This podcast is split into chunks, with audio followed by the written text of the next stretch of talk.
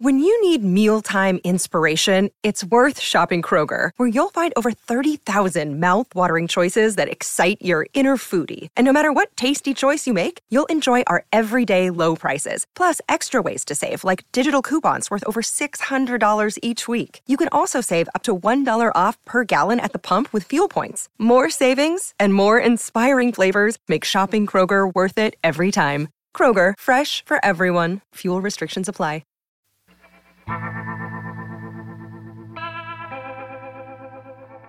I'm a simple man. Don't need much. The only thing I ask for from time to time is a cold beer and a nice big beautiful pair of boobs to rub my face in. But sometimes, life as a midnight rider gets lonely. And the moon gets light, and the wolves are howling through the hills. I put on my Bro History podcast. It's the best goddamn podcast in the world. They talk about history, culture, geopolitics, everything that you'd want to talk about in this lonely, lonely world. Make sure you like and subscribe it, or just go on the win.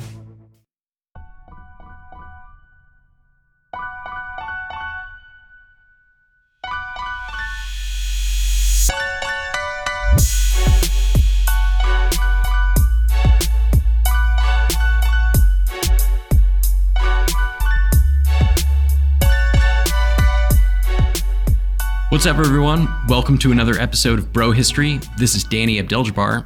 Henry's on his honeymoon right now, but we didn't want to leave you hanging.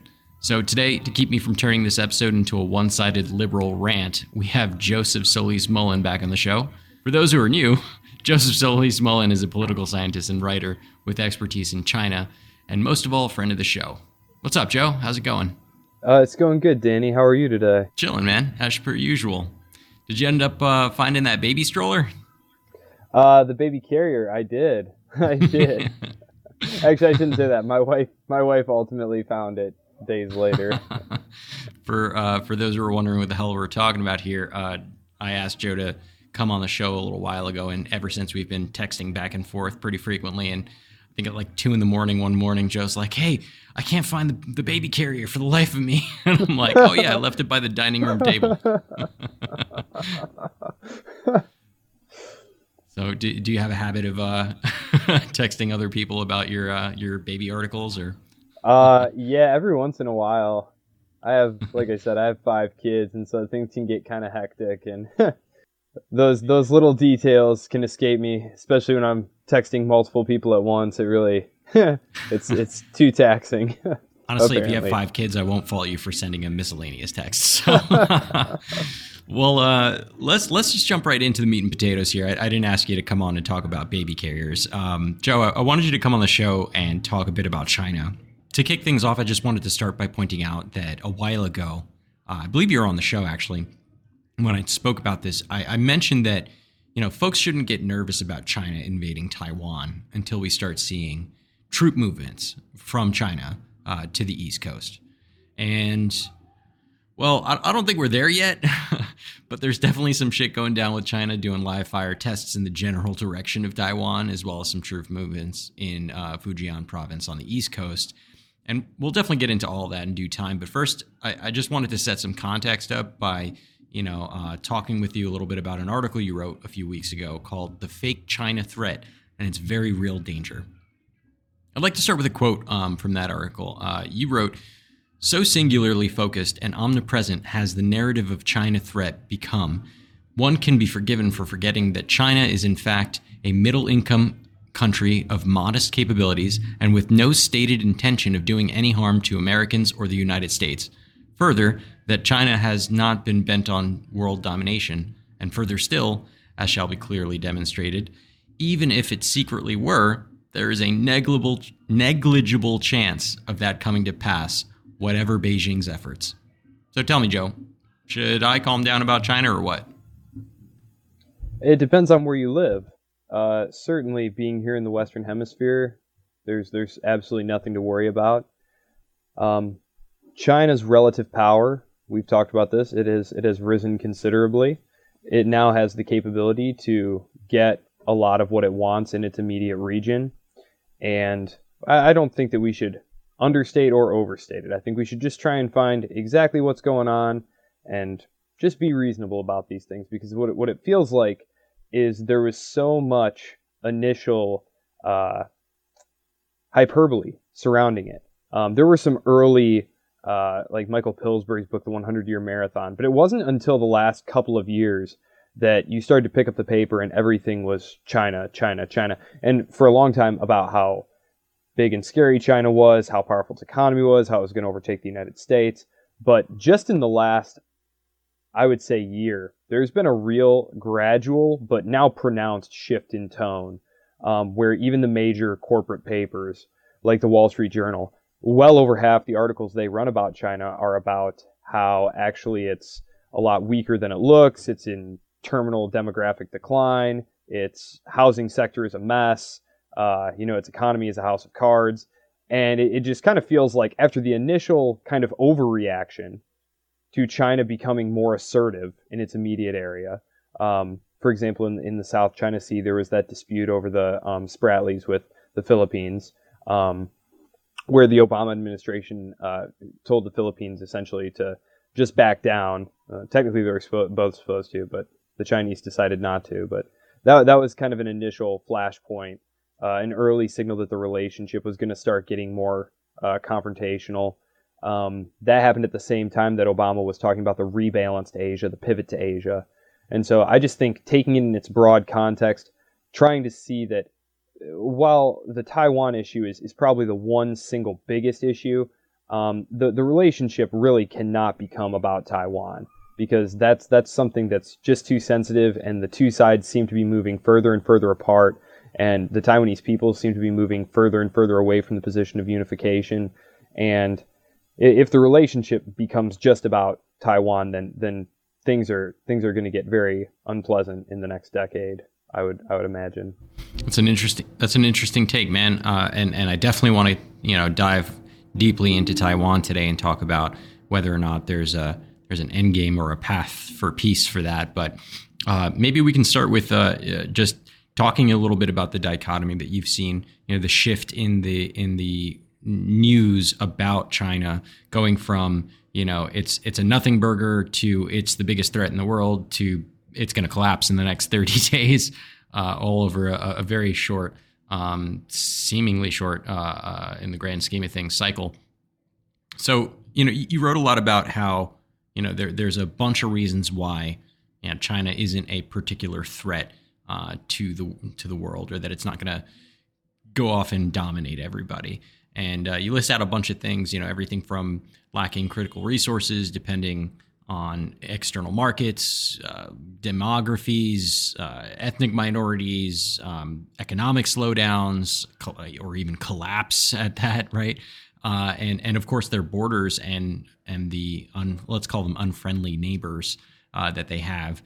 So maybe you can talk to me a little bit and and tell us all about how you know China isn't necessarily a threat in general, and then we can talk more specifically about Taiwan and how sensitive it is. Sure. Uh, so Beijing would would really like to continue to uh, grow the the power of the state, to raise the uh, the incomes of the people who live there. Uh, they would like to have a powerful, prosperous state. Um, part of that means having access to critical markets far away. Um, uh, I, I, would imagine that, that much of the eventual deep water navy that China does float will be principally concerned with with with patrolling in, in the Indian Ocean and near Malacca and in and uh, in the Western Pacific. Um, it has some serious engagement uh, trade wise with Latin America, but that that's actually declined since uh, I believe 2018 is when it peaked. So as far as its its geography goes, that's really constraining. It has like 14 neighbors. Um, it has several neighbors who are pretty big, pretty strong, pretty developed, uh, who have an interest in not seeing China emerge as a regional hegemon, which is, I think, something that it is interested in doing. Uh, that region historically sort of revolved around China. China had a very sort of self contained system of uh, provinces' suzerainty over you know the Korean Peninsula, parts of Vietnam. So they would like to have a China-centric uh, dominant sphere. I think in the same way the United States has for a long time now, basically a little over a century, truly dominated the Western uh, hemisphere. I think China would like to see that. I think it also believes that it, it offers a, a viable alternative form of political economy, and that in the long run, the United States is going to lose interest or simply be too weak to project power over there, and that its economy will slowly integrate states into a relationship that it likes. Uh, I, I don't think there's much danger of it invading any other country. Uh, the topographies and geographies, a lot of these countries are just horrible, like all along the south. Or just imagine fighting the Vietnam War over and over and over, um, which they did. They they did fight a, a short border war with Vietnam back in uh, I think it was '79, uh, and it was extremely costly. It was extremely costly uh, to the to the PLA. Uh, of course, it's it's gotten into brush ups with India again. India's population is actually going to be bigger than China's here by about 2030. Uh, India's, you know, India and China's demographies are going in completely opposite directions. Um, even even the Chinese state now, uh, which has acknowledged for a long time that there are demographic issues that that sprang from the one and two child policies, and then from uh, a crash course in industrialization, which tends to come with urbanization, and we've talked about this in a previous episode. That naturally decreases your birth rates anyway. Um, actually, official government statistics in China they keep revising the number down but I mean, by the by the turn of the next century, assuming that everything sort of all the states sort of stay where they are, uh, I mean, we're we're looking at the United States and China maybe having pretty similar population sizes. All all things being equal, so that that's a pretty tremendous. That would be a pretty tremendous shift. Does that mean we're going to be in the billions, or that they're going to be in the hundreds of millions? oh, they're going to be in the hundreds of millions. Oh, oh shit. yeah. Okay. Oh yeah, it's going down. It's going down. Yeah, their population has already peaked. Um, it peaked about probably uh, a decade ago. I forget the exact the exact year, but yeah, there's just no way to replace these generational cohorts that were far too small. Um, they have a, a real uh, disparity because of selective sex abortion. Too many guys. Um, I think that is probably, and I think I've mentioned this. I think that's probably the Hawks' best argument for why uh, China, mainland China, might want to get into it directly yeah. with some of its neighbors. Um, especially during an economic slowdown. Uh, I know you and I had been exchanging texts about that, but that's very dangerous. Um, the road to Tiananmen was was paved with high inflation, uh, you know, low output, slow growth. Um, so there's no reason to think that that those forces couldn't coincide once again. Um, I think you could argue the state is as powerful, if not more powerful, but they're certainly terrified of their own people, which is not something that uh, you know, inspires much confidence. And that's one of the reasons I also think it's it's economic interdependence with the United States and with the West more generally kind of cuts both ways. Because yes, it's true that China could disrupt uh, those economies. It's also true that they could disrupt China's economy. And in the event that that happened, uh, we have institutions here that, even during the worst crashes, economic crises of our time, have still seen regular elections, orderly transfers of power, uh, there's no reason to think that uh, a revolutionary authoritarian government is going to necessarily hold on to power. Uh, you know, that it's it's a it's a very deep rooted institution. It is very powerful, the Communist Party of China, but there there are a lot of different provinces which we've talked about. Um, there are Muslim minorities, uh, just all sorts of different uh, minority groups that could wind up pulling away, declaring autonomy, independence. I mean, it could turn into a huge, huge crisis um, any huge economic slowdown. So, and there are there are definite signs all over that that's already occurring. I don't think it's going to be uh, a, huge contraction right away, uh, like what happened to the United States. Um, a lot of that the, in the Great Financial Crisis was was triggered by by a credit crunch, um, and and this was because no one knew who they could trust to lend to, and there was no one who knew what everyone had. And so basically the overnight funding markets dried up right away, and the Fed was not there to step in and start supplying the liquidity that it would eventually start doing. So there was that that interruption there that threw everything into uncertainty. In China, that's not going to happen. The the spigots, the credit spigots will stay on. Bad debt will get rolled over. Um, it's and it's it's basically just going to keep carrying on. Uh, it's tough though because the, the the the amount of debt that that their quote unquote private sector, which is closely intertwined with its state owned enterprises and state banks, I mean, all this debt is just sloshing around in there. And I mean, we're talking hundreds of percent of its GDP each year. And you're also talking about a declining, working, young, tax paying age population um, that's going to need to support the welfare of swelling, swelling ranks of the elderly. And China's population, their average age now is, is close to 80 years old. So I mean, they live just as long as anybody over here. So it's it's going to be bad. Well, well, I mean, you know, with with a growing population, you, you got to start thinking about resources, right? And you know, to kind of lend itself a little bit to your point, uh, which was rather shocking to me about whether uh, about China decreasing to the hundreds of millions. You're, you're kind of painting an interesting picture for me, and, and I'm starting to come around to the idea because you know, just just alone on food, it's going to be kind of tough to feed the billions that they have. And and you know, you wrote about a little bit about this in your article. You know, uh, you uh, one quote that I can pull out here is uh, you wrote a shocking statistic on a per capita basis. It has less arable agricultural land than Saudi Arabia, making the fact that it has been the long the world's longest excuse me the world's largest food importer unsurprising so i mean right down to like mouths to feed, right? They've got billions of people. They per capita they have less arable agricultural land than Saudi Arabia, and you know you you think okay, well then they'll just make more massive farms, right? Well, apparently there's there's problems with that too, right? Um, there's water scarcity. Uh, I think you wrote something like an estimated hundred billion dollars annually are, spent um, to try and combat desertification. Uh, I think they they put up something like a bajillion trees around the Gobi Desert to try and stop um, to try and stop the the desert from expanding and and they did it in the most stupidest way possible. They they planted like three types of trees that don't grow there normally, and they all died from like one disease, which is crazy. Uh, I mean, it's kind of nice that they're trying something, but uh, generally speaking, I, I, read somewhere that the the Gobi Desert has a healthier ecosystem than the borderlands uh, with all the trees that they planted in, just because of biodiversity and and um, the way that, that that it manages water. So they're losing land to the desert. They can't feed their people. They're importing a shit ton of food, right? And that makes them incredibly, you know, dependent on a global market. Um, you also talked a little bit about like you know uh, other resources like oil. Um, right now, they have you know one of the largest consumptions of oil you know in the world, uh, probably surpassing the United States at this juncture, and yet they hold less than two percent of all of the uh, world's oil reserves.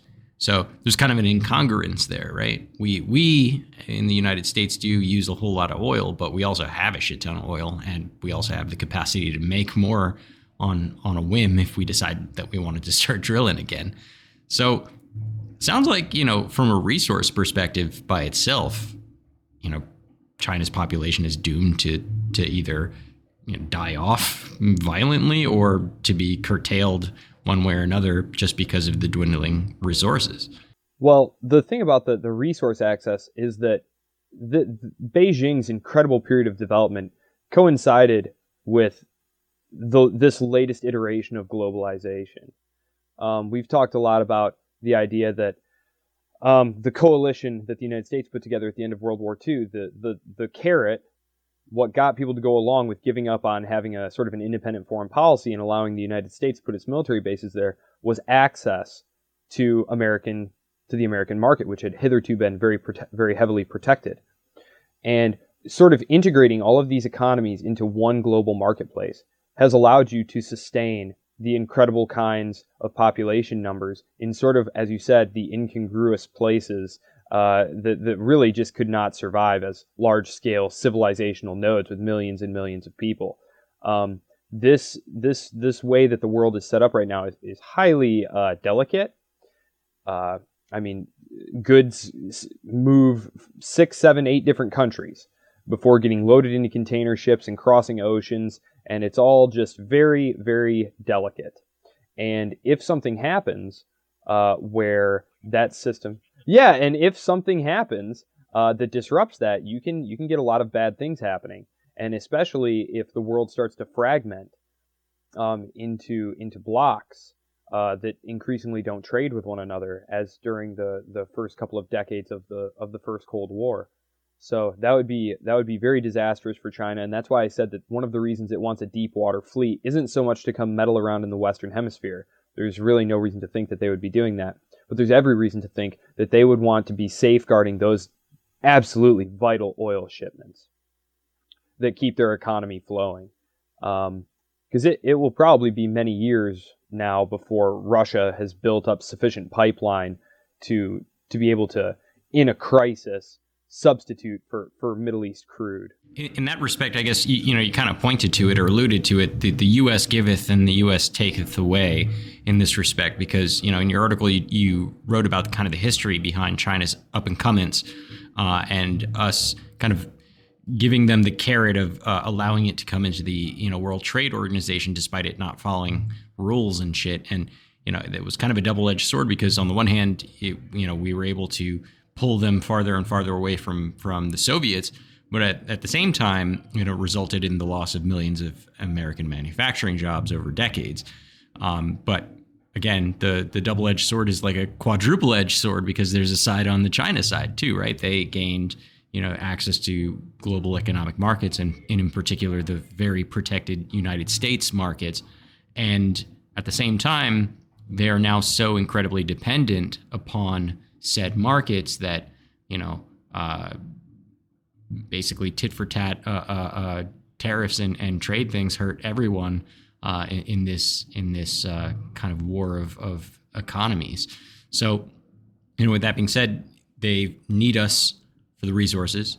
It doesn't seem like they have an outroad with Russia that's stable just yet, um, and you know, they're that makes them incredibly globalization dependent.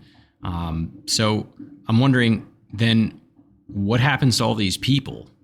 You know, all these people that live in China if they can't sustain themselves, and if the U.S. and China are, you know, aggressive towards one another, and those that that globalization tie, you know, starts to diminish, what happens to all the people? Well, the the relationship has definitely been reversing, particularly since since Trump took office. Uh, he came in with a very aggressive, autarkic uh, economic uh, philosophy for dealing uh, with the U.S.-China relationship. Um, it hasn't worked. Um, the U.S. balance of trade with China is is as big as ever. It's actually bigger than it was when he took office. Um, so I, I guess what I would say is it's it's it's not clear what would happen because, of course, the Saudis look like they are increasingly hedging their bets. Uh, one of the things that stands out to you when you hear about uh, how bad China is uh, from one of our politicians, they always talk about how it's a fight between autocracy and democracy, and it's global, and you're on one side or you're on the other side. Well, the Saudis and the other Gulf monarchies obviously do not fit very comfortably into that uh, framework, this rhetorical framework. Uh, this has, you know, always been the case, but it's certainly uh, Biden really uh, did not get off to a great start with uh, with Mohammed bin Salman, who's gonna probably be the leader there for most of the rest of our lives. Um, he seems to have really solidified power around him there. Um, you know, that these countries look at the fates of other, uh, you know, formerly loyal U.S. strongmen in, in Egypt uh, they look at someone like uh, uh, Gaddafi, who had had assurances from the West that they weren't going to topple him if if the, if you know there was unrest. I don't know. I just I think it makes it very very hard uh, for these countries to stay really plugged in. Um, I don't know. It's I think I think some of that is starting to come back now because I think initially these these longtime allies actually believed that we were going to disengage from the Middle East when we pulled out of Afghanistan, even though we're just as active now as as as ever as we ever have been. Yeah. yeah, exactly. So um, I think now there, and again, I, I said it last year when when we first talked. I'm just so worried about, uh, you know, some kind of potential war with Iran against some kind of coalition of countries over there. But um, yeah, it's it's definitely hard to see how the things are going to get put back together the way they were, especially because the whole idea of strategic competition with China, uh, U.S. elites definitely seem to see it as a project to hem China in. Um, they don't say containment, but Antony Blinken, for example, will say things like, "We want to shape its environment as it rises." You know, um, and if you look at what the U.S. is doing, well, it's obviously shaping its environment to you know pen it in. So uh, I mean, already a lot of really tit for tat economic sanctions and things, things too, like, and these things really hurt. Like Huawei, which is uh, China's big telecoms giant, uh, its its revenue is down, you know, five percent year on year since the U.S. started started attacking it economically. And then there's been reports that the U.S. is reaching out to Western European chip making firms and telling them uh, not to do business with China, Dutch firms and British firms in particular and of course Taiwan is, has a central place there. These microchips are are absolutely critical. So, but then well, of course the there's. Other, I was just gonna say, you know where the other microchip maker is, right? It's Taiwan. yeah, which exactly. kind of uh, leads us to that conversation. Now, now before we jump in to Taiwan, I, I do want to kind of put a pin in in this what happens to the people situation, and we kind of touched on it a little bit, but you know the thing that scares me a little bit is is that when you have a when you're between a rock and a hard place, and you have an authoritarian government, uh, and you need to figure out what to do with you know the lack of resources and a population that whose demography is collapsing, um, and you've also got some you know uh, let's call them enemies or or adversaries uh, messing around in your neighborhood it seems to it seems to point to only one direction, and that is war. You know, one, one thing that you wrote that I found pretty funny, but also scary, is that you know, for the people in China itself, you wrote that by the time of China's economic collapse, you know, there's going to be tens of millions of young men unable to find a job or a girlfriend, uh, which I thought was kind of funny because of the you know the selective uh, uh, sex abortions, but but also, you know, poignant in the sense that now they have a bunch of men specifically, you know, that are out of jobs, got nothing better to do. Either they're going to starve and, and revolt, or you put them to work and you start a war, right? It seems like that would be that's the uh, the U.S. hawk argument for why China poses a big threat because now they have you know, a large population of young men with nothing to do with their lives and no food in their stomach and they think oh well if i just join the army and you know fight in this war i can get three hots and a you know and maybe some cash in my pocket you know? So it, it seems like that could be a, a way to solve a few of china's issues as, as dastardly as it sounds. Uh, people will die in the war so there's your population decrease. Uh, men won't be revolting in the streets so there's your social unrest uh, solution. And uh, potentially, you know, if you take over some land, you can gain some new resources, like I don't know, Taiwan and its chips. so, uh, I mean, what do you think about that? Do you think that there's any any I don't know any truth to that to that argument that U.S. hawks are making on on why China is kind of dangerous right now? Um, I, I think the biggest problem with the argument is that however many people you lose during that that conflict, which in a potent, in a hypothetical invasion of Taiwan, I mean, we're talking about a lot of people. Yeah. Um, as we've seen, I mean, the the missile technology now, like it's here. I mean, if if they, especially in such a small, tight waterway as the Straits, there, I mean, we'd be talking about some very high death tolls there if if it was an out and out invasion. Um, is that now you have all those fewer uh, strong working age people uh, to support your your elderly people. Mm. Um, because I, I just I, I think that I think Beijing would really like to avoid uh, a war um, because I, I think that those are those are it's a very uncertain activity. There are, there are lots of question marks. Yes, it would create a rally around the flag effect uh, that could give the the regime some some extra clout if it was in a real tight pickle uh, you know, having messed up the economy or something. But again, I still think that that, that, that the U.S. trade trade war with China gives Beijing a, a, credible outlet to say, hey, you know, things were going really well, and then the U.S. Uh, you know started uh, beating up on us, and uh, yeah, so I mean, and again, it, as long as China has the money to pay for the oil, I see no reason to think that the oil and the food wouldn't be forthcoming. Uh, I think the bigger the bigger danger there would be that in a potential crisis situation, the U.S. realizing that it can't get its carrier strike groups close enough to actually interfere in a hypothetical blockade situation without risking putting, you know, thousands and thousands of American lives on the line because of China's missiles, that they could just start interdicting Chinese oil in an attempt to strangle China's economy. I'm Jane Perlez, longtime foreign correspondent and former Beijing bureau chief for the New York Times. I've been a foreign correspondent in lots of places Somalia, Indonesia, Pakistan, but nowhere as important to the world as China. I mean, China is not dropping anti democratic paratroopers into Montana. But of course, we did see things like the weather balloon slash spy balloon riveting the whole country for a week. This is Face Off, an eight part series in which we'll take you behind the scenes to key moments in the tumultuous US China relationship. We'll speak with a diplomat, a spy, a tech reporter, a US admiral, even Yo Yo Ma. Plus, my pal and noted China historian Rana Mitter joins the conversation. We'll look at what's driving the two nations apart and explore whether anything can help bring them back together. Face Off launches April 9th. Want to learn how you can make smarter decisions with your money? Well, I've got the podcast for you. I'm Sean Pyles and I host NerdWallet's Smart Money Podcast. On our show, we help listeners like you make the most of your finances.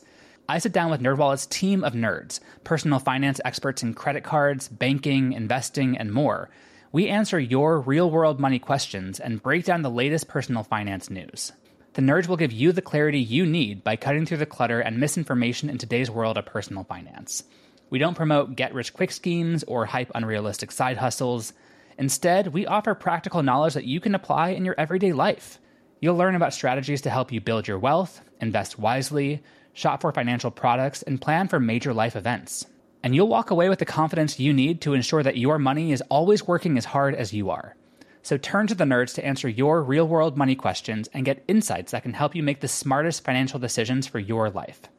Listen to NerdWallet's Smart Money Podcast wherever you get your podcasts. Sure. So, sure. And, and and I think you, you, you bring up a good point. It's it's if China has the money to keep buying the oil and the food.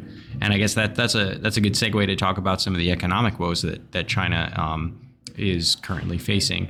Now, I don't know about you, but I've been seeing, reading, and, and watching a lot of uh, content around this uh, impending collapse of China. As a matter of fact, if I'm not mistaken, I think you came on the show not too long ago and you know said something to the liking uh, that China would economically fall.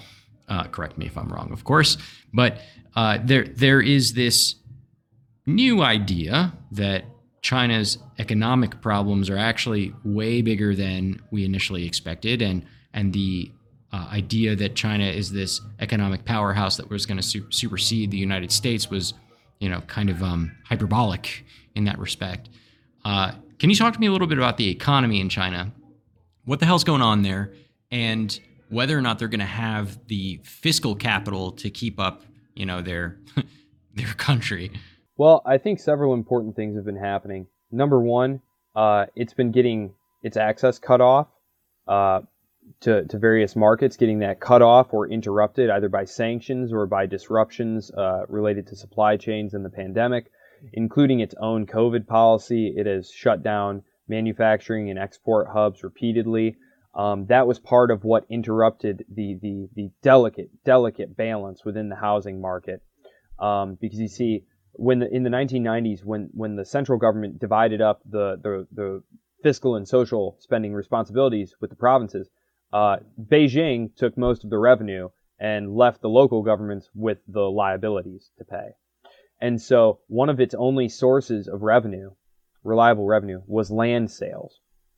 And so selling those to developers who then marketed these future apartments or future dwellings to people who would then make a mortgage payment. They would, they would make a down payment and start paying on these mortgages.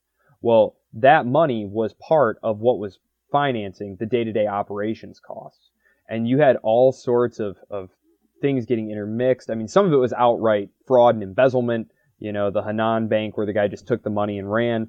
But a lot of it too was just taking that money, investing it in other projects, and then those projects not working out. Um, there's also a lot of waste within the system. So, and housing is, is really central uh, to an economy generally. And when you're in the middle of a housing boom and you start getting securitized pro- products, um, especially derivatives products, tied up in all of that, um, you can wind up putting a lot of debt into the system, which creates a lot of strain. Um, and this is, of course, what happened in, in, the United States. The, the, the difference in China is the scale of it. Uh, another big difference, though, is that because the CCP is so closely involved with all of these activities, that their authorities are well aware of this problem. They have been aware of this problem. They've tried various things to fix it. But at the end of the day, there's just a ton of bad debt in the system. You know, trillions and trillions of dollars of bad debt, non-performing debt. And uh, let's see here. It was uh, yeah. Uh, according to the economist, three quarters of new loans in China now simply go to paying the interest on existing debt. Three quarters. Three th- quarters wait, wait, wait. of new loans. Let me understand that. Three quarters uh, is just paying down interest. Yeah. Yep, there's a lot of these companies who are floating bonds where in the prospectus, it even if you read it and you do the math, you realize like they can't even service their existing, uh, you know, coupon payments uh, or you know interest payments uh, based on their current revenue streams. So I mean, the situation is very bad, and you have the the ability to go to shadow lenders, um, just as you did here uh, prior to the subprime crisis. And of course, you also have state banks who are, you know, turning on the spigots, you know, just creating new, new, uh, new debt. Um, I mean, it's it's it's kind of a, a, bad situation, and there's really no way out. Um, we we have some examples of what happens. The United States, we saw what happened there.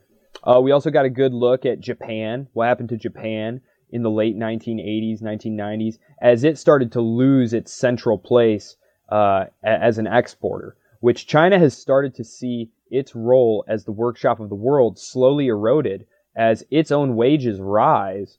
Well, the incentive to do business in China disappears because the whole benefit was low wages. The workers aren't more skilled in China than they are in, you know, Springfield, Illinois. The difference is you can pay one of them a fraction of what you pay the other and not worry about things like, you know, environmental regulations. Well, China has lost a lot of that competitive advantage to other local countries, like, for example, Vietnam. Uh, actually, Brazil and Mexico have gobbled up a, lot of that low end manufacturing as well over the past five, six, seven years as China's wages have started to rise. China's GDP per capita is now over 12,000. Back 20 years ago, when these shifts started occurring, when China got into the WTO, it was less than a thousand. Wait, wait, a thousand, one less thousand. than a thousand, less US than a thousand dollars ahead in 1999 for China. Yes, so this is a very, and I understand why people got initially very freaked out. The only parallel I can think of is if you had been born in maybe like uh, 1850 and then lived all the way through like to the start of World War One, you would have seen Germany turn from this like nothing collection of states into like the most powerful, crazy, world dominating looking monster you'd ever seen. All Fair in point. like 25 years. Yeah. So I, I, get it. It looks shocking. China went from being crazy poor and closed off and having a, a just you know a, a, complete mess of an economy, social revolution in the streets, you know, to I mean turning into the workshop of the world, uh, on pace to remain the second largest economy. I, I don't know if it will ever actually uh, eclipse the U.S. the U.S. economy. We'll have to wait and see what happens. Uh, because I think you, you could wind up seeing like a lost decade of growth like what happened to Japan when its massive property bubble finally burst. And it was in the same kind of permanent low interest rate, terminal demographic decline situation that China is now in. I so, mean, by that by that token, if history is a you know uh, teaches us anything, the the 2008 um, financial crash, largely around the housing bubble, here in the United States took well over a decade for us to like truly recover from. Um, and if if all the accounts that I've been reading, uh, and you might have even written about this, are correct, you know the the scale of bad debt as compared to the U.S. bad debt on the same topic of housing is just ridiculous. China's got many times more uh, bad debts in the housing markets uh, than we do. So, I mean, I don't know how to math that out per capita because uh, I wonder how that how that makes a difference because they have quite a bit more people than we do. But you know, just kind of back of the envelope math here, I feel like it would take more than ten years for them to pull themselves out of that hole unless they somehow figure out a way to to you know create more more value in the country, right? Not not just wealth, right? It's easy to print money, right? But I mean like value. Yeah. More inherent yeah, exactly. Value. Well, and and the the 2007 2008 financial crisis and then the subsequent eurozone crisis was actually part of what shifted more of the emphasis onto housing in China. Because mm-hmm. actually it, around 2000 there was actually a real paucity of of urban housing uh, for its rapidly industrializing economy. And mm-hmm. so a lot of the initial build out was was good build out, necessary build out. The problem was right as that was kind of peaking, you had the huge hits to China's export markets in Western Europe and the United States. And in Europe, the crisis was prolonged, if you remember. Uh, mm-hmm. it, the, the, Eurozone crisis really didn't finally result. You could argue that we're still living with it, but really right. till at least 2013, 2014. But yeah, that that really interrupted their export markets, and their policy, Beijing's policy, is to maintain employment. Uh, maintain employment. That is what keeps social stability. Uh, that is what the allows them. Of communism, to, isn't it? yeah, I mean they're and and so they they just started pumping more and more, uh, you know, credit intensive uh, projects um, instead of working to develop uh, an internal consumer market. Um, that's really what you need to do if you're going to be able to weather uh, economic downturns in other parts of the world. Um, for example, in most developed uh, economies, you're looking at uh, about 60% of the economy coming from consumer spending. Uh, in China, that number is only up to about 38%. Yeah, um, you have very high taxes. enough. Yeah, you have very high taxes. You have a lot of uh, financial oppression. Um, you have a real scarcity of things you can invest in.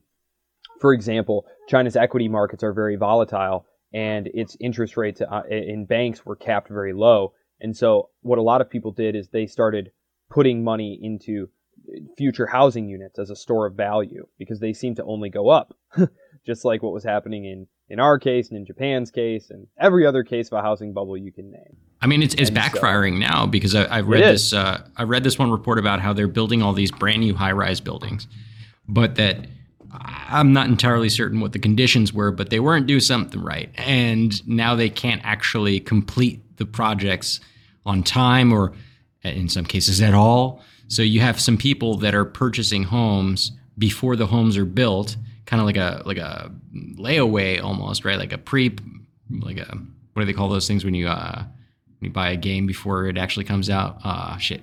Pre-order pre-order. Thank you. Yeah, that right? is, so that's exactly what it is. It's they, they went and pre-ordered pre-order. a bunch of shit.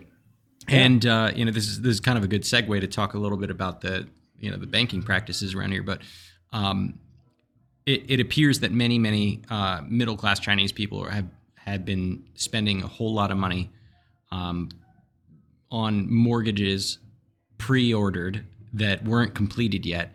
And you know, when one developer doesn't you know meet their quota, doesn't get there on time, or or you know defaults in one way or another, then that rocks the confidence of the entire market. So a lot of people start pulling out.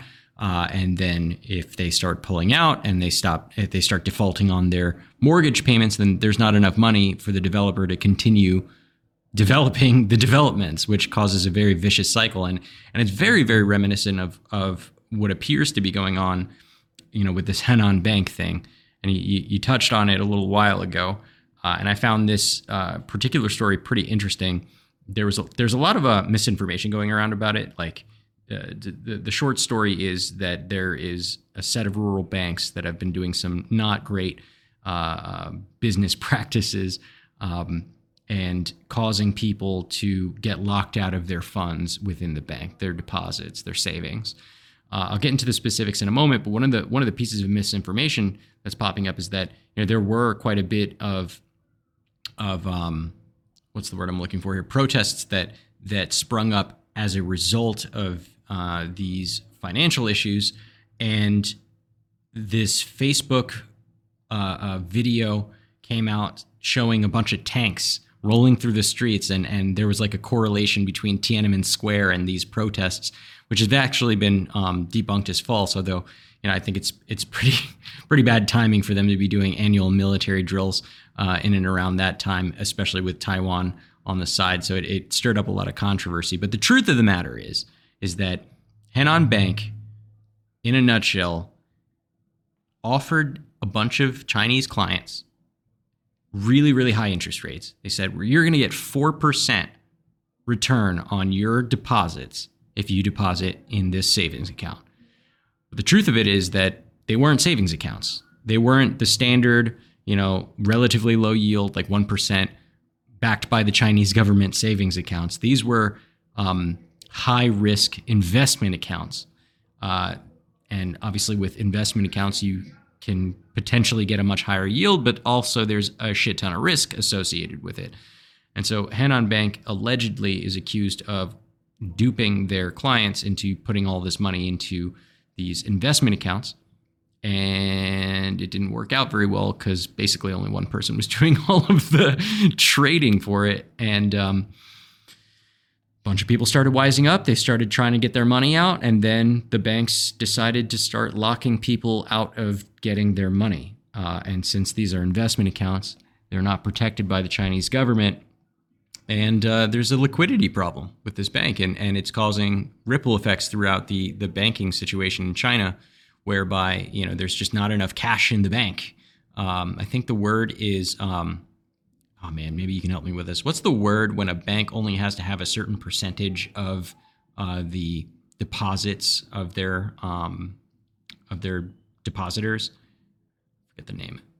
Yeah, the reserve requirement I think is something like 11%. So the, those Chinese banks only have to hold, on average, 11% of what the people put in. But if they're putting it into investment accounts, it's like a totally different story.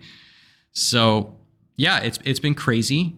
Um, and this seems to be a symptom related to this housing market uh, in the sense that there seems to be these rogue capitalist esque uh, uh, features of the quasi capitalist uh, uh, economic system of China that that the CCP just doesn't quite have a, a firm grip around. Maybe you can talk a little bit more about that. Well, I, I will say that based on everything I've read, the one thing to keep in mind when you're thinking about China and how the different parts of the government fit together is that uh, the, the local governments and whatnot, and a lot of the state owned enterprises have a lot of latitude. Um, the CCP can't manage everything, and they don't really try to manage everything. They set broad objectives, they might hand down some guidelines, but you're really expected to figure it out. And especially if you look at what's been going on, Beijing's response to the, the debacles in the housing market has basically just been houses are for living in, not for speculating on. Go talk to your local government and lender. And that's pretty hmm. much it because a lot of these homes are not being bought to be lived in. These are being bought as investment vehicles. And mm-hmm. you have a lot of middle income Chinese who are pooling resources together to make a big down payment and then they start paying on the mortgage so I mean, it's it is it's a huge mess, and it's it has certainly stirred uh, social unrest. Uh, the zero COVID policy has also stoked unrest. Um, and then you have, you know, the, the sort of permanent low rolling protests against various uh, environmental degradation that, that that's prevalent all over China. So, I mean, China needs uh, a, a sizable security apparatus in order to maintain control over its very large and very unique regions uh, of, of a very large country. And so, again, I would just say, uh, just to bring this back to what we were talking about, I really don't think China has any interest in, in starting a war over anything. And I think that that was very evident in, in what we now know was a call that Xi placed to Biden the day before Pelosi's visit, which wasn't reported on at the time, but it was just reported a couple of days ago, where he essentially said to Biden, like, look, we need to not let this turn into a crisis. Hmm. So I didn't actually pick of, that part up. Hmm. yeah, so it was it was very low key after the fact, but uh, the papers made it known that yep, they did talk, and you know, because Xi isn't looking to have any big headline news right now. He's looking to just lock in that third term and then, you know, start dealing with some of the very real problems. You know, aggressive U.S. alliance building in its region, a lot of economic problems, the long term problems of resource scarcity, environmental degradation, population decline, the need to uh, foster its national champions in, in the technologies of the future, dealing with issues al- around uh, intellectual property with the United States, because even though a lot of the talk now is about how China is trying to lead the next generation in cutting edge technology, high technology is one of the things that it, it, it imports. Um, there has been a rise in in in uh, its own domestic patents, but from everything I've read, uh, these don't tend to be very high grade. Uh, a lot of them sim- seem to be uh, basically just copies. Uh, that's not to say there isn't original research being done, but I, I, just think again, as with much of the the popular press and, and even academic press about China, a lot of it just seems to be overstated. Um, admittedly, it, it, China has some features about it that now the United States has decided that it's going to try and contain China, uh, China is certainly the most powerful uh, state the United States has ever tried to do this to, um, to to basically bully around. Um, the Soviet Union, for example, never had you know uh, much more than a fraction of the United States' economic power or its trade power. Now the majority of countries have China as their number one trading partner around the world. And the U.S. is looking increasingly inward. And uh, so uh, it's, it's definitely, the, the Biden administration has definitely brought a very multilateral, wide ranging vision of the conflict with China to bear, whereas Trump's felt much more scattershot. Uh, they were both very militarized. Uh, Trump seemed to be focused directly on just confronting trade practices that he didn't like um, which didn't didn't really get us anywhere at all. The Chinese never even bought the goods that they had agreed to buy during the Phase One deal, and and the trade and the trade uh, deficit with China is bigger than ever. Um, but the Biden administration has been looking to build on what the Obama administration was doing, which was building uh, competing institutions and uh, security partnerships in in the region, and so it's it's definitely getting very militarized, and uh, there's there's open calls for it now now that uh, a lot of the political uh, commentary and the punditry and the establishment have kind of settled down, and you know, because they had been distracted by the Middle East and then uh, Russia and Eastern Europe, and China was always kind of in the background. Uh, but then they started reading those highly alarmist, best-selling books and just started freaking out. Uh, but now it seems like they've kind of taken a closer look and come to the conclusion that actually China's power is peaking. We're actually still really strong. We should just fight them now over this stuff. Um, I mean, just open open calls for it. Open calls for it in in in the in the op-ed pages of all the major papers. Um, I had sent you that one really big uh, review section from last week where the Wall Street Journal, uh, Hal Brands and Michael Beckley, our old friends, uh, the coming war over Taiwan, and it's it's no longer the Thucydides trap. Again, the coverage is changing. It's no longer that two powers uh, are are kind of rubbing up against one another and that you know it might be the, pul- the fault of both powers. No, now it is what's called peaking power syndrome, the tendency for rising states to become more aggressive as they come become more fearful of impending decline. Now, this very scholastic sounding term cannot be found in any literature about the subject until about two weeks ago when the American Enterprise Institute published a paper that, by these guys that use that, that term. So, so it's, it's no longer a Thucydidean dynamic, which we're all familiar with uh, where there's not really like a really right or a wrong. It's just sort of a, a an objective look at real power potential. No, now it's sure. peaking power syndrome, where Beijing is, and I, I, do I do think they're right. I think Beijing's power has pretty much peaked. Um, I think it's going to be mostly downhill from here.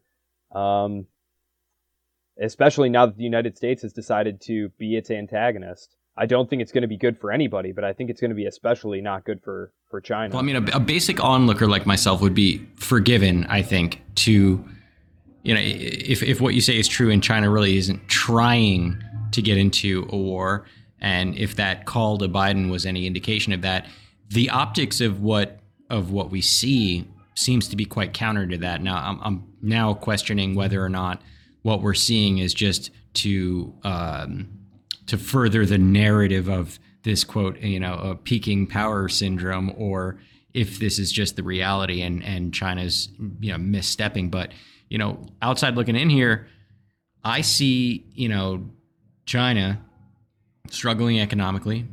I see them having trouble, you know, uh, abroad uh, with their borders and and you know specifically with Taiwan, and I see them reacting to something that to me, for the life of me, just feels so superfluous. It's like a, a visit from Nancy Pelosi, and they meet that with live fire exercises.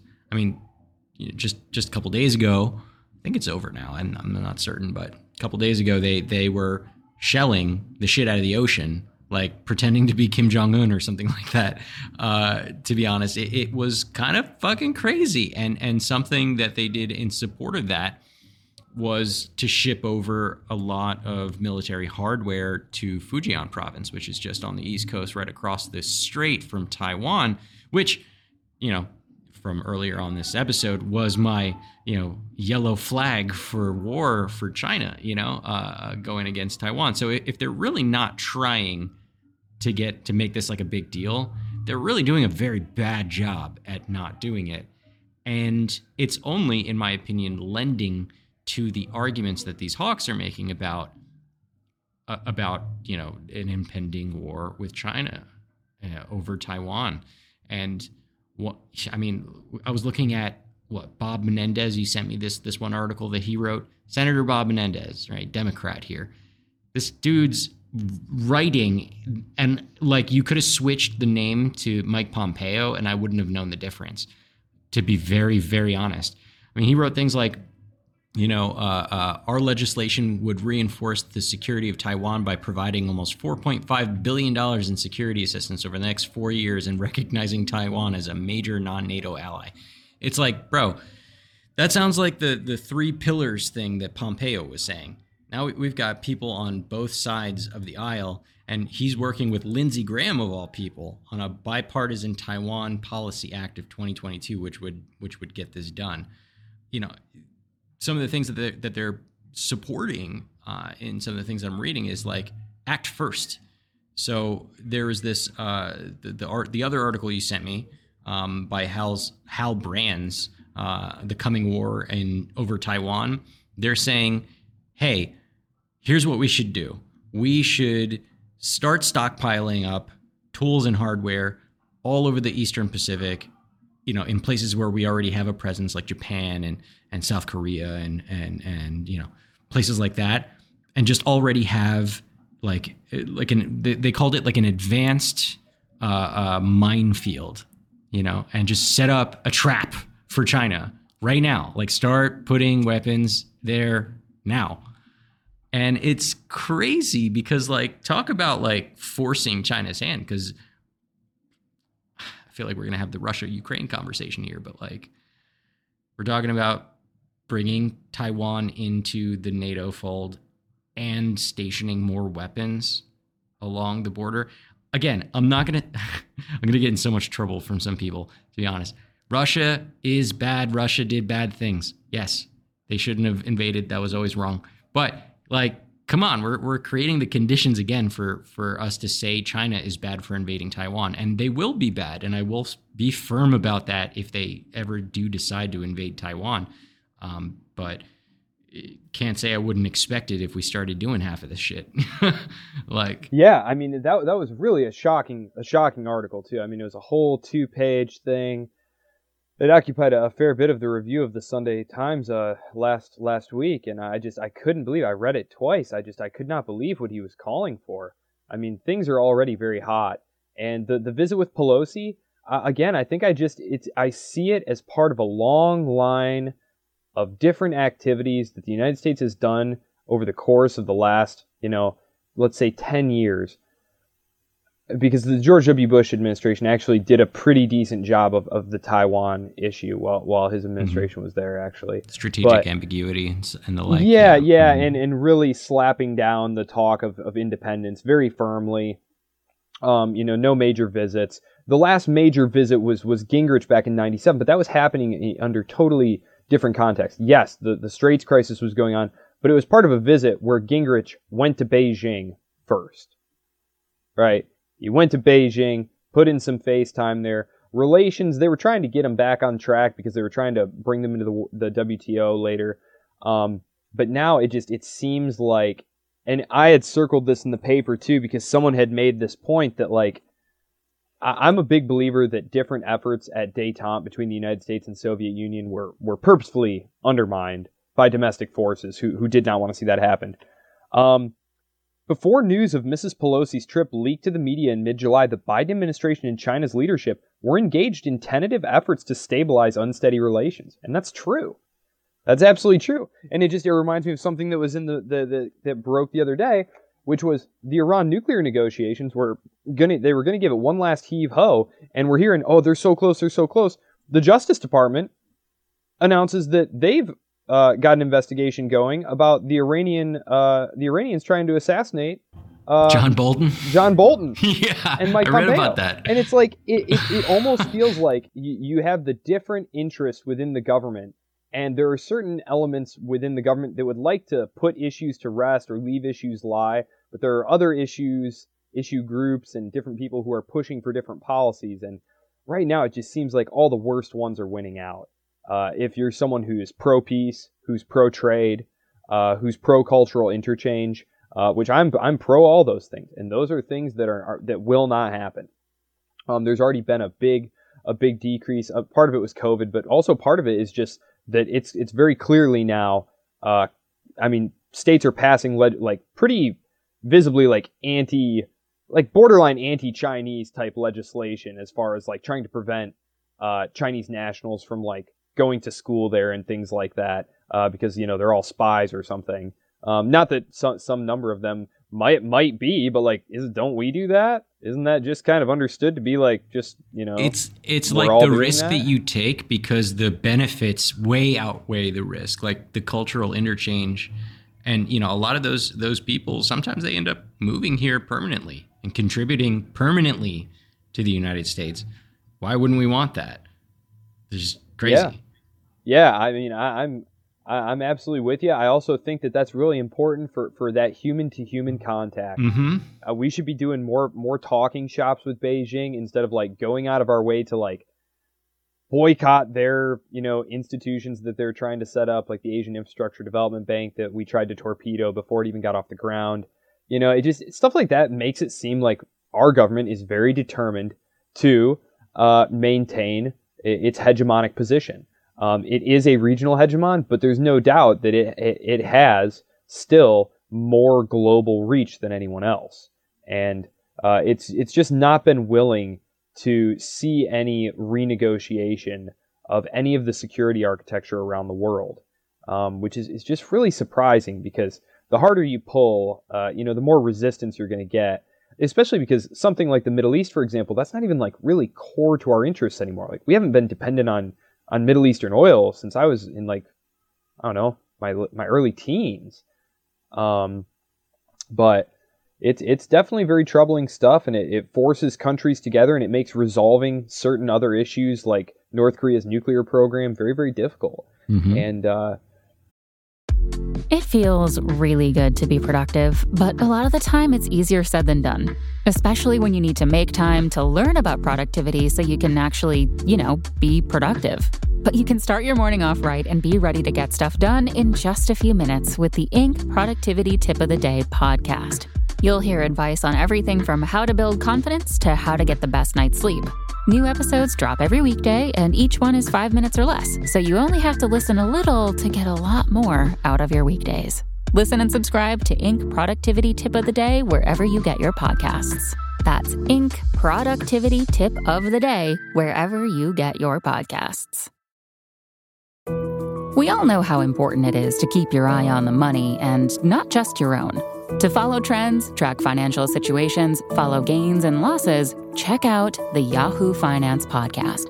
Every day, we'll give you a quick overview of the latest market and financial news that you need to know. You'll be able to hear about the biggest headlines in the business world in three minutes or less, right after markets close. It's perfect to listen to while you make another cup of coffee or work out a new budget.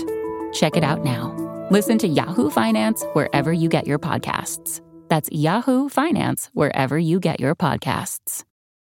Yeah, yeah we forget uh, about him. He's he's still over there messing around, shooting rockets into the ocean. And, yeah, you know, and getting better every US, day. yeah, and the U.S. Uh, really dropped the ball there. Again, it was John Bolton. John Bolton, who hates all uh, nuclear arms control treaties, hates all nuclear deals, who who really had a hand in in killing that. Uh, the agreed framework that had been set up there uh, in the late part of the Clinton years. Um, but if you look at one of the key things I thought from Pelosi's trip was uh, the the new South Korean uh, leader decided uh, not to not to meet with her, and uh, I had sent you that that uh, that piece from the Diplomat, which I, I think is a really good uh, publication for for East Asian news specifically.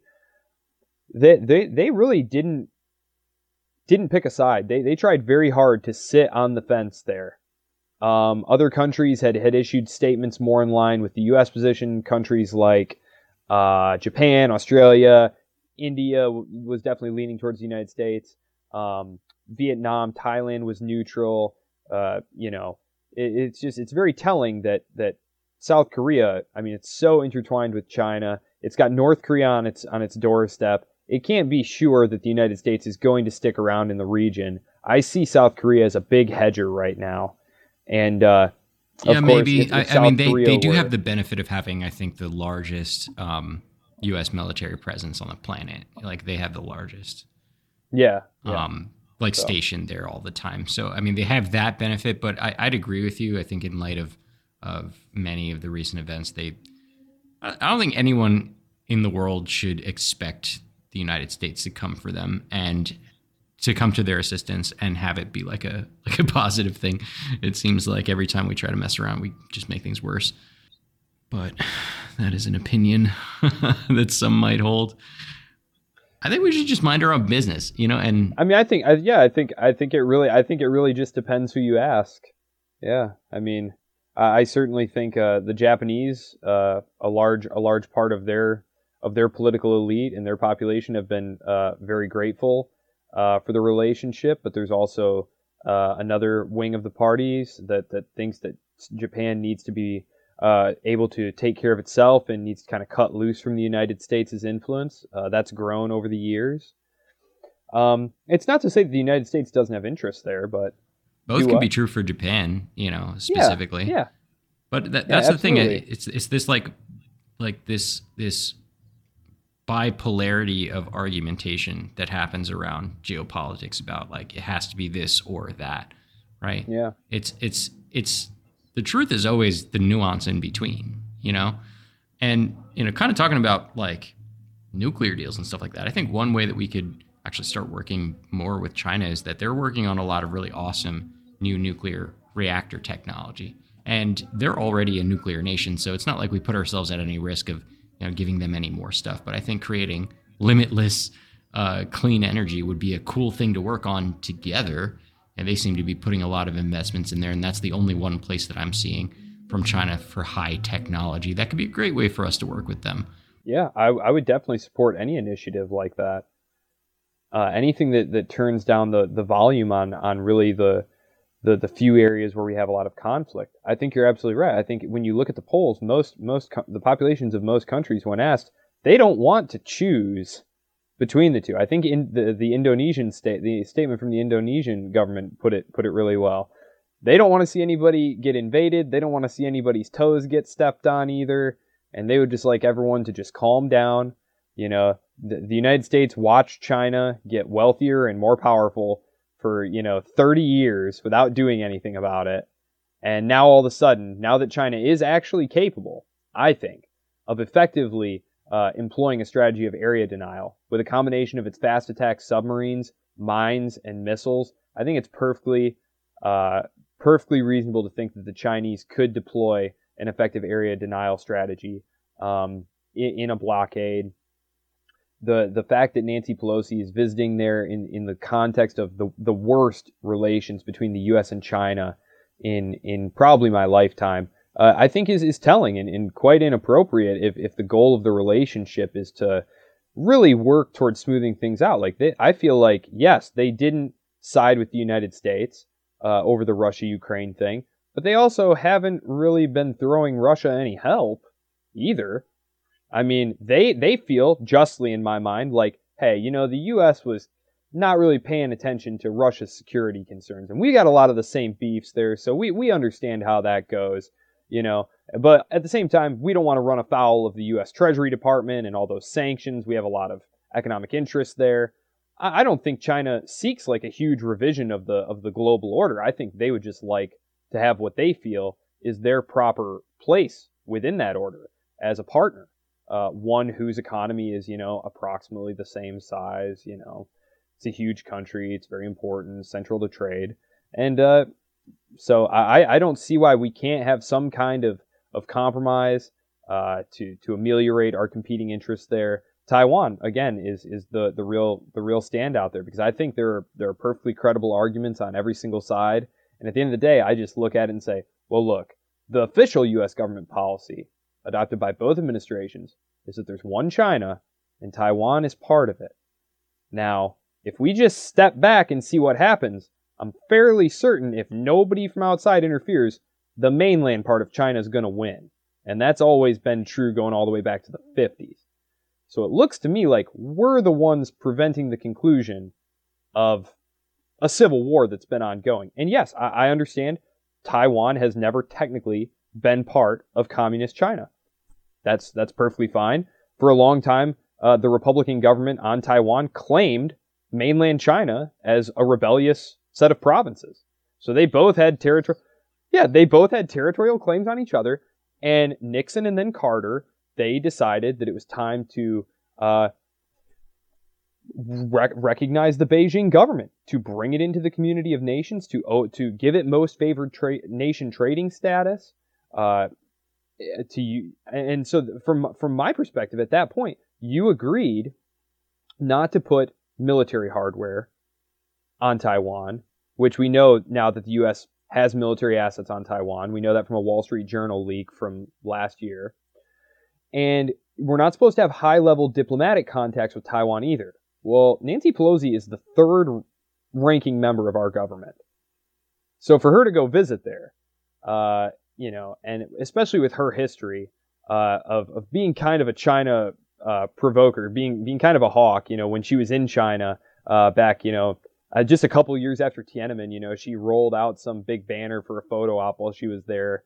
You know, basically condemning the government and stuff, which like whatever. But I'm just saying, like, she's a person with a history there, and uh, yeah, and, and just it's it's tough.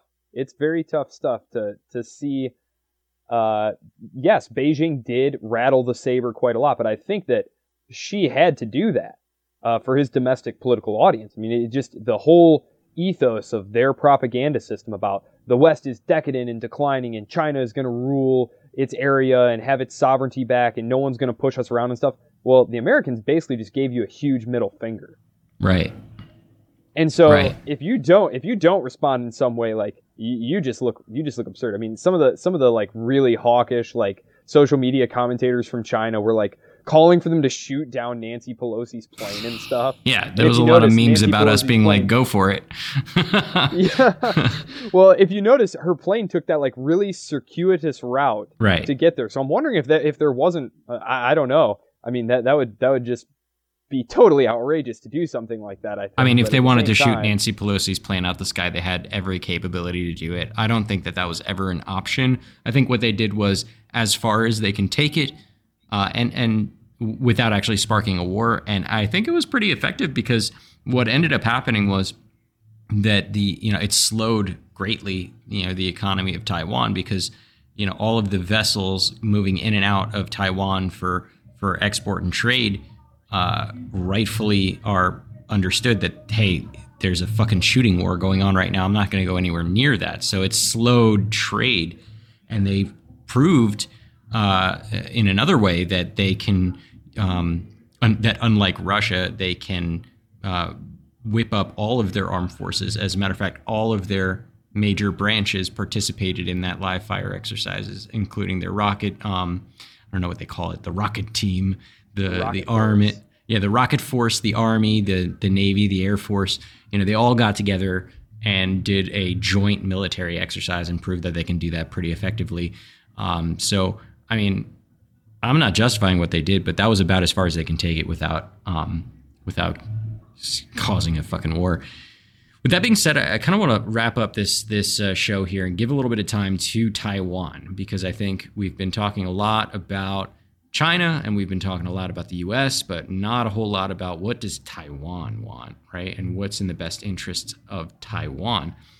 I agree with you in the sense when you uh, point out that when we decided to bring China into the World Trade Organization and uh, you know accept that China is one country up to and including Taiwan, uh, that we basically sealed Taiwan's fate in that respect. But I'd, I'd, make the argument that we had no place and no business doing that in the first place, right?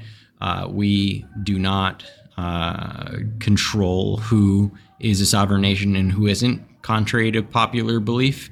Um, and you know there is a, a distinct, thriving, you know, uh, uh, country that is Taiwan. Uh, and I'm going to get censored by all the Chinese media here. You know, they they exist. They're a thing. They want to be a thing. Lots of lots of other nations um, agree that they're a thing as well. And you know, my heart bleeds for them a little bit. You know, in that respect, they they should have the ability and the autonomy to to exist independently of China. Uh, I don't know what the best you know strategy forward is, but I can tell you that it doesn't include you know um, arming them, you know, and, and provoking uh, hostilities, and it also doesn't include allowing you know them to just totally be dominated by China either. So I'm kind of like on this weird in this weird predicament. You know, same same sentiments that I had for Ukraine, same sentiments that I have for a lot of countries that are in kind of this weird gray middle zone uh, of autonomy. They don't want to be a part of China. They're not a part of China. They were never part of the communist government. They, they might speak the same language and have similar culture, but you know they've got a thriving economy that they set up themselves. They they're doing their own thing, and they deserve to be left alone. Just period. Well, that's certainly where my where my sympathies lie. My sympathies are entirely with the with the Taiwanese. And certainly, I think that the United States government has had its hand in, in there the entire time. You know, from, from the very beginning, it prevented the Civil War from being concluded. So, from, from the very beginning, the United States made a decision about what was going to be tolerated and what wasn't regarding the politics of Taiwan. And that, that, that continued. And this was of a piece with its generally interventionist strategy during the Cold War and in the unipolar moment. That being said, I also have to think about what I what I think is best for the country, um, the United States. That is, while my sympathies are with Taiwan, my allegiance is to the United States. That's where I am. It's where my kids are, and I, I want to be making a decision on the basis of what I think is going to be in the long term interest of the United States.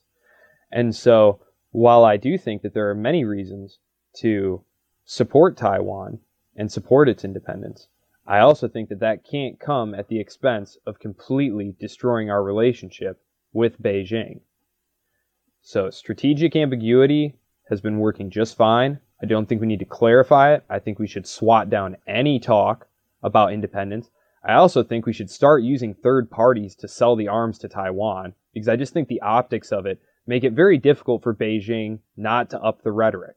And usually it's just rhetoric but you also get a lot of you know uh, the the Taiwan air defense zone thing, which I know is just kind of a made up thing that everybody draws around them. But like it is it is in the news a lot. You know, it is a potential place for conflict because they you know uh, you know get the fighters up in the air to you know potentially intercept them. What if there was an accident? You know, we don't want to be stoking these. A lot of things can go wrong. A lot of things can go wrong. I don't think we should try poking around over there. Um, gosh, I, I, I don't see that that Taiwan would ever want to go back. Um, I don't think China wants to try and force it militarily. Um, yes, it has a lot of strategic value just because of its geography. Um, MacArthur called it a, a, floating aircraft carrier off the off the coast of, of China. So I mean, like I, I get it; it's part of the first island chain, you know. Um, but I also don't think it's like a total hopeless disaster. Like I don't think that if Taiwan were to be re, uh, to be joined to the mainland, uh, I won't say reunified, but let's say joined to the mainland. Uh, yeah, that that could definitely change Japan's security calculations, but I don't think it makes an invasion of Japan more likely. I don't think an invasion of Japan is likely. Period. Just like I don't think they're going to start invading Vietnam or Indonesia or the Philippines or anything. They they have drawn a line, which the uh, international courts have said is invalid. They're still disputing that stuff. But really, there's not much chance of anyone like dying over this. Like I feel like a lot of those uh, disputes with the Philippines and uh, over like gas drilling uh, with Vietnam, like th- those tend to just kind of be occasional flare-ups, but they're not anything anyone's really going to go to war over at this point, uh, because China will just buy it from them, right? Um, there could come a time when resources are scarce and the money and the economy is not in shape, and like maybe that will be a different question. But at least for now, to me, it looks like Taiwan is the place where it could happen. I think militarizing the straits further, as is now being recommended, is is just as as crazy as can be. Um, well, at least so I overtly mean, doing so. Like for real, I think I'd like to tell all of the, you know, hawks and the geopolitical strategists just to shut the hell up about it, right? Like, if that's the option and we start making it incredibly difficult for China to invade it just to help out the Taiwanese, I, I mean, I can sympathize with that effort, but like, let's not telegraph that and let's not make that like a direct action of the United States like that. I think that's that's just asking for trouble. Asking yeah, for I mean, it, the the gray zone status they have right now is just fine. And uh, we've talked about it. I think we're both of, of the opinion that an invasion of Taiwan would, would not be a fun thing and might not even succeed uh, for the mainland. I think, uh, you know, a blockade, a blockade might be something, but uh, again, you know, that's that's going to hurt China's economy too. Uh, and then, of course, you know, the rest of the world might, uh, large parts of the rest of the world might pile sanctions on if they feel like Taiwan didn't do anything, for example. Um, but just I had sent you that other piece from the New York Times, which I thought was interesting because it was against interest what they wrote, which was that the Europeans didn't want to have anything to do with this most recent spat over Taiwan. They had issued very strong statements supporting Taiwan right after the uh, invasion of Ukraine by Russia, but they they really stepped back from this one. They all they pretty much across the board, with the exception of Lithuania, which is just always trying to cause trouble. Um, frankly, the Lithuanians are just always trying to cause trouble.